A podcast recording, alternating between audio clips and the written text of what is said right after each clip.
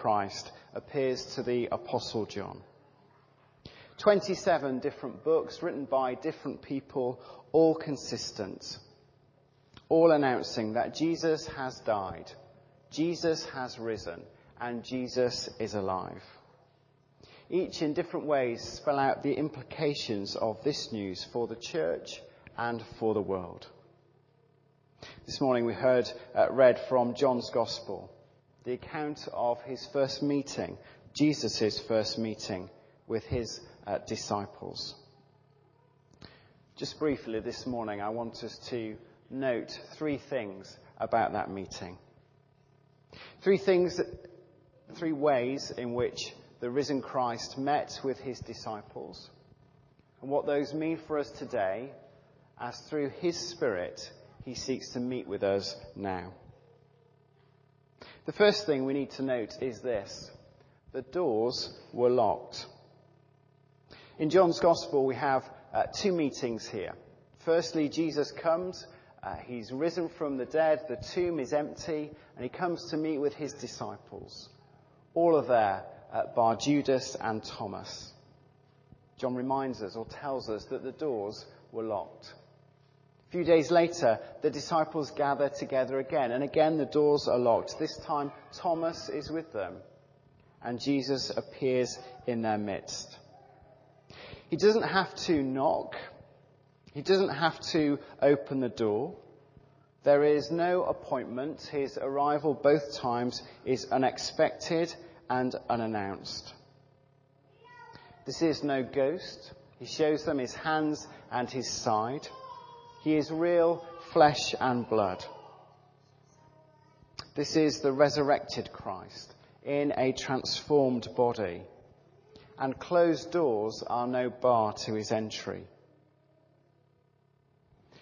Today, in our church and in our lives, through his Spirit, Jesus can go where no one else can go. He can go to the places where no counselor can go. He can enter the rooms no therapist has access to. He can go to the places no doctor can reach. He can come to the place where you are. Jesus can reach the parts no one else can. And through the Spirit of God, He can transform those parts. No one else has ever lived a life like Jesus lived. No one else has died and rose again. No one else is living now and active in this world in the same way that Jesus is and he longs to meet with us. And he longs to meet with us in the depths of our being. There is no door, no barrier, no lock which can keep him out. There's nothing that we have done or said or are frightened of that can keep him from us. He comes to Peter the denier and Thomas the doubter, and no barred door will keep him away. The doors were locked and the disciples were afraid. Their leader has been crucified. Their people view them as a heretical sect. They're viewed as a threat to Rome and a threat to the Jews. These are hunted men. They meet in secret. They lock the door. They are frightened. They're in fear of their lives, fear of the future, and they're in fear of failure. A few of us know something of those fears too, and others like them. Fear of not being a good enough parent. Fear of losing the house if we can't pay the mortgage. Fear that our marriage might just not be having a hiccup, but in serious trouble. Fear for the future of our kids. And those of us who are uh, committed Christians know that we should bring those burdens and fears to the Lord Jesus Christ. But often we struggle to do so. Often we're afraid to do so. And Jesus comes to them while they are afraid. He doesn't wait for them to get their act together. He doesn't wait for them to come to him in faith. He doesn't wait for them to have everything sorted and all the uh, I's uh, ticked or you know, dotted, T's crossed. He doesn't come when their faith is strong, but when their faith is weak. There's a wonderful promise in the Old Testament, the book of Isaiah. God says to his people, Fear not, for I am with you. Do not be dismayed, for I am your God. Jesus is the living embodiment of that God, and he comes to his people when they are frightened. Jesus comes to us in the midst of our failings.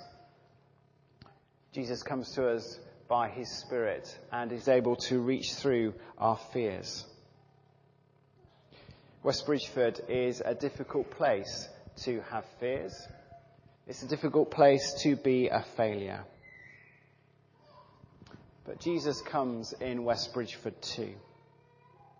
By his Spirit, he reaches into our midst and gives us the strength to face our fears and gives us the ability to deal with our failures. And Jesus comes and he stands in their midst. He comes right into the middle of their meeting. He doesn't stand outside waiting to be called in. He doesn't deal with them as a distant deity who is far off. He's not playing games. He's not toying with their faith. He's there right in the center of their meeting. He wants them to know beyond a shadow of a doubt that He is alive. He wants them to see Him. He wants them to know Him. He wants them to trust Him. He wants them to believe in Him. He wants them to love Him. And that they might do all these things, He stands in the middle of them. This is a fantastic picture of the church. The risen Christ with his followers around him. It's a challenge for us in a busy church like West Bridgford. It's a challenge for us to keep him at the centre of all that we do. It's a challenge for us to allow him to take his rightful plate, place at the heart of all of our activity. There are lots of good things going on at St Giles, and we will celebrate those uh, next week at our AGM. But we must always be careful that we allow Jesus to take centre stage. And not just in our, in our church, but in our lives. And not just in our church lives, but in our real lives too. Jesus wants to be in the centre of those as well. Again, from the Old Testament, we read that our God is a jealous God. And jealousy is an ugly word, and it seems difficult to put that with the Lord, the Lord Jesus Christ.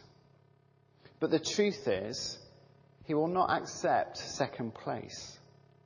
He will bow to no rival.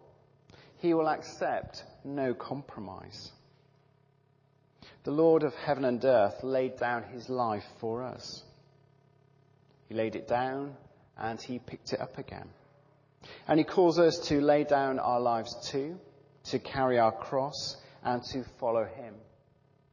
He's jealous of his place in our lives. Jesus can't just be another relationship we squeeze in. He wants to be more than just a distant Facebook friend. Jesus wants to be in the midst, at the center, at the heart of things. And when we discover him there, there is only one response. Thomas, face to face with the risen Christ, falls at his knees and cries, My Lord and my God. No lock can keep him out. No fear can hold him back. He longs to be in the center.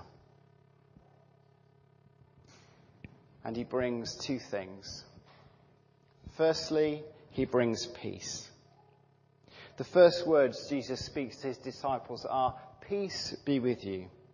The first words he says to Thomas, who doubted him, are, Peace be with you. He comes to these failed, flawed disciples, these broken men, these men who abandoned him at the cross, fled him in the Garden of Gethsemane, denied him in the courtyard, ran away from all that following him entailed. He comes to them, and his first words are not rebuke, but peace be with you. Jesus comes and he brings a blessing of peace, of shalom, of wholeness. He speaks words of healing and reconciliation. They've let him down, they've run away, they've denied and doubted.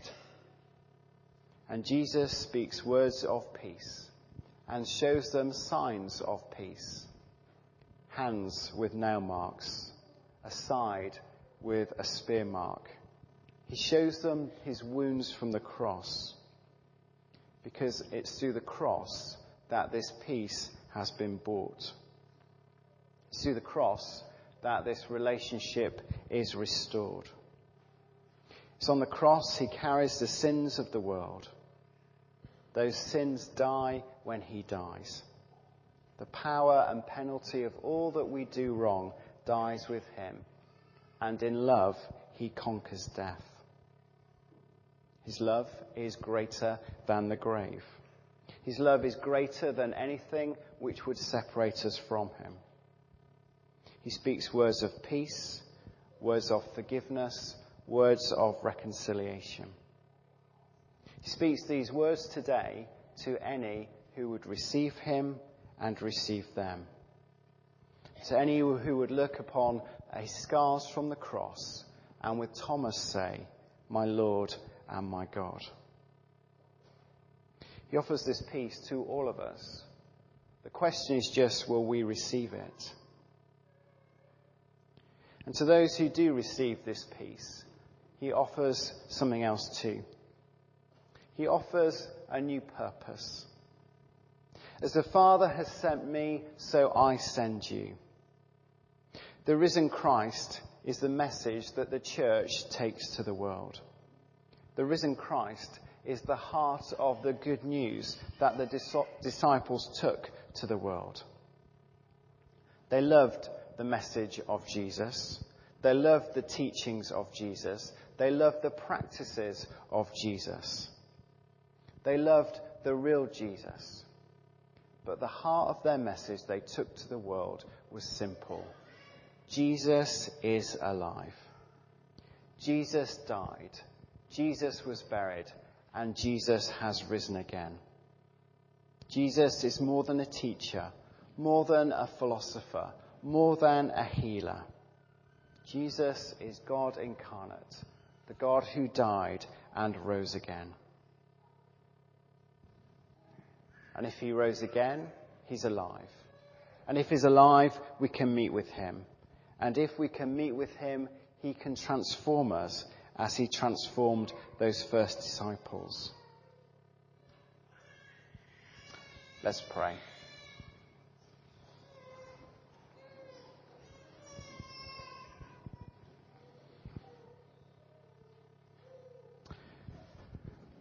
Father, we pray for ourselves, our friends, and our families. Pray for those we know in the church and outside of the church, for those who know you and those who are uh, far off. And Lord, we pray that by your Son and through your Spirit you would draw close.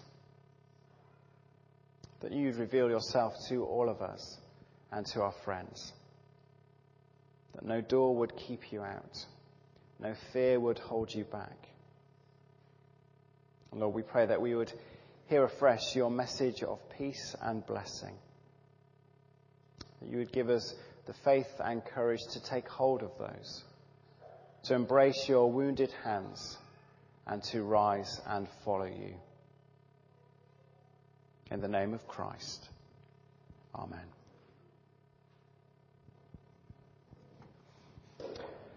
We're going to stand and sing again.